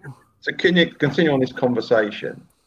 There is a there is an argument made for what you've just said, especially when the, the Sky put a gun to their head. If they've actually made them do that, it's disgusting. Give the money back. There's an argument for saying if Man United by themselves had their own, they have got their own channel, but were allowed to the only club to show their own matches, right? Hmm. How much money they'd make an absolute fortune for people around the world. Same as Arsenal, Liverpool, all the top teams. We all would. We would. teams. We'd be But better off. That might happen in the future. You may, you know, it's getting splintered anyway because you've got BT Sport, you've got Amazon was getting involved, you've got Sky. All of a sudden, it's getting so splintered. The team, the the, the fans might go, I can't afford all this. I've got to do Exactly. subscriptions. If Arsenal came out and go right, five or a tenner a month, you can watch all Arsenal games. It's so cheap. Exactly. It's so cheap. And, If- and do you know what the other good- bit a month, thirty quid. It's so cheap to watch Arsenal every week. well, I don't know what the actual overall figures are, but I bet you for all of the subscriptions you have to have to watch football, I mean, I wouldn't be surprised if you don't get much change out of a grand a year if with you, if you have to pay for BT and Sky for all the football channels and Amazon now as well. Yeah, if they did it, now. if they did, if they did it themselves, we- it, you would save a fortune, and you would get more viewers. Uh, it's, it, and do you know what the other good thing is? If it, if you did get an Arsenal season ticket on this channel that we're talking about, you wouldn't have to put up with the fucking Steve McManaman and all that was bollocks because that, yeah, you yeah. you could have your own Oh. legends and your own commentators for your games. So it makes sense all around. I mean, if you're a Port. Vale fan, maybe you even get Robbie Williams on there. Well, God forbid. But, But, anyway, you know, talking about the small clubs, Andrew, all these small clubs have got some kind of history, big history as well. Port Vale, I think Stanley point. Matthews came uh, played for them, didn't he, or something? Was it Stanley Matthews? Yeah, I- I- Port Vale? I can't remember. But yeah, I, they've all got great history, and they've all Yeah. been around for a hundred years. And look at Notts County, for example, with the first club ever formed, and. and They've all got fans, not as many, but they've all got fans that are just as passionate about their club as we are about Arsenal. And I just hate the thought of them all going out of business. It's make it's very very sad. It is bad, sad. But Notts County, you mentioned, they've got a tie up, wasn't it? Juventus copied their shirt, was it? Yeah, Juventus copied their shirt. Yeah, That's Yeah. how every club has got a history. absolutely, mate. They played they played a game in, uh, away in uh, Italy, didn't they? And Real right. Madrid, Real Madrid have got their kit because of Leeds United. Did you know Is it that, that? way round? Or yes, it the other it way is. round? No, no, it's that. Are you it's sure? that way. I'm positive. I'm All right. absolutely 'Cause I thought that Don Revie changed Leeds. They were yellow and blue Leeds, I thought, years ago. I thought Don Revie wanted to emulate Leeds.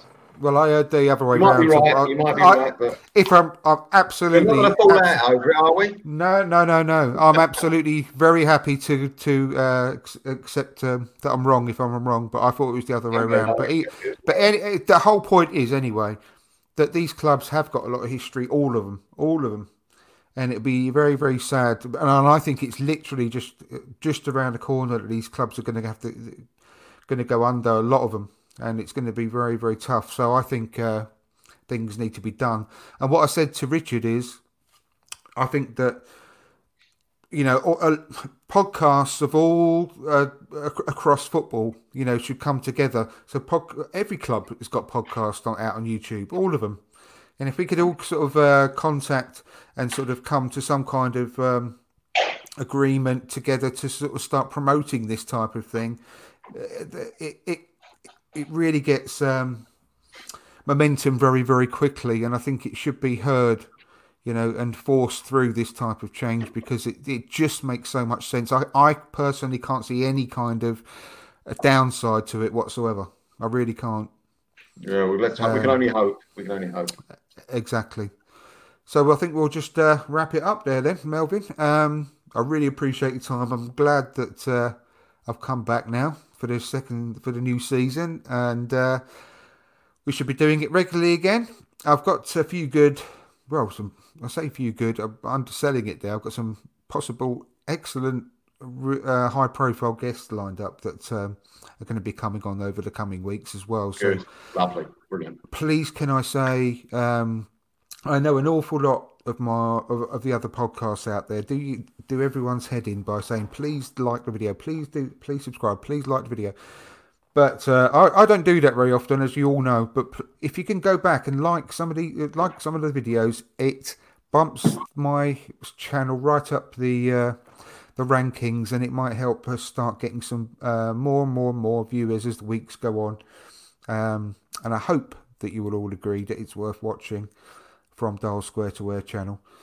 So uh, yeah, all help be much much appreciated, and that includes to the people that are listening back on the audio version of this podcast, which goes on to iTunes and uh, Spotify and all the major uh, platforms. If you can give us a like and a five star rating, it does the same for them as well.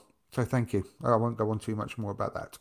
So once again, thank you to everyone watching. Thank you to Melvyn for joining me today. Thanks to Chappers. Thanks to Stan. Thanks to 95 Winston. Thanks to Pat McGee. Carol. Um, Carol, of course. Um, I just want to make sure I don't miss anyone Stuart. out. The Arsenal lucha- luchador. Um, Just Lee. Everyone. Yeah, I said Winston. The Uh, Arsenal Lookador. the Luchador. Arsenal Lucador. Yeah, Mar- Mason Sadler.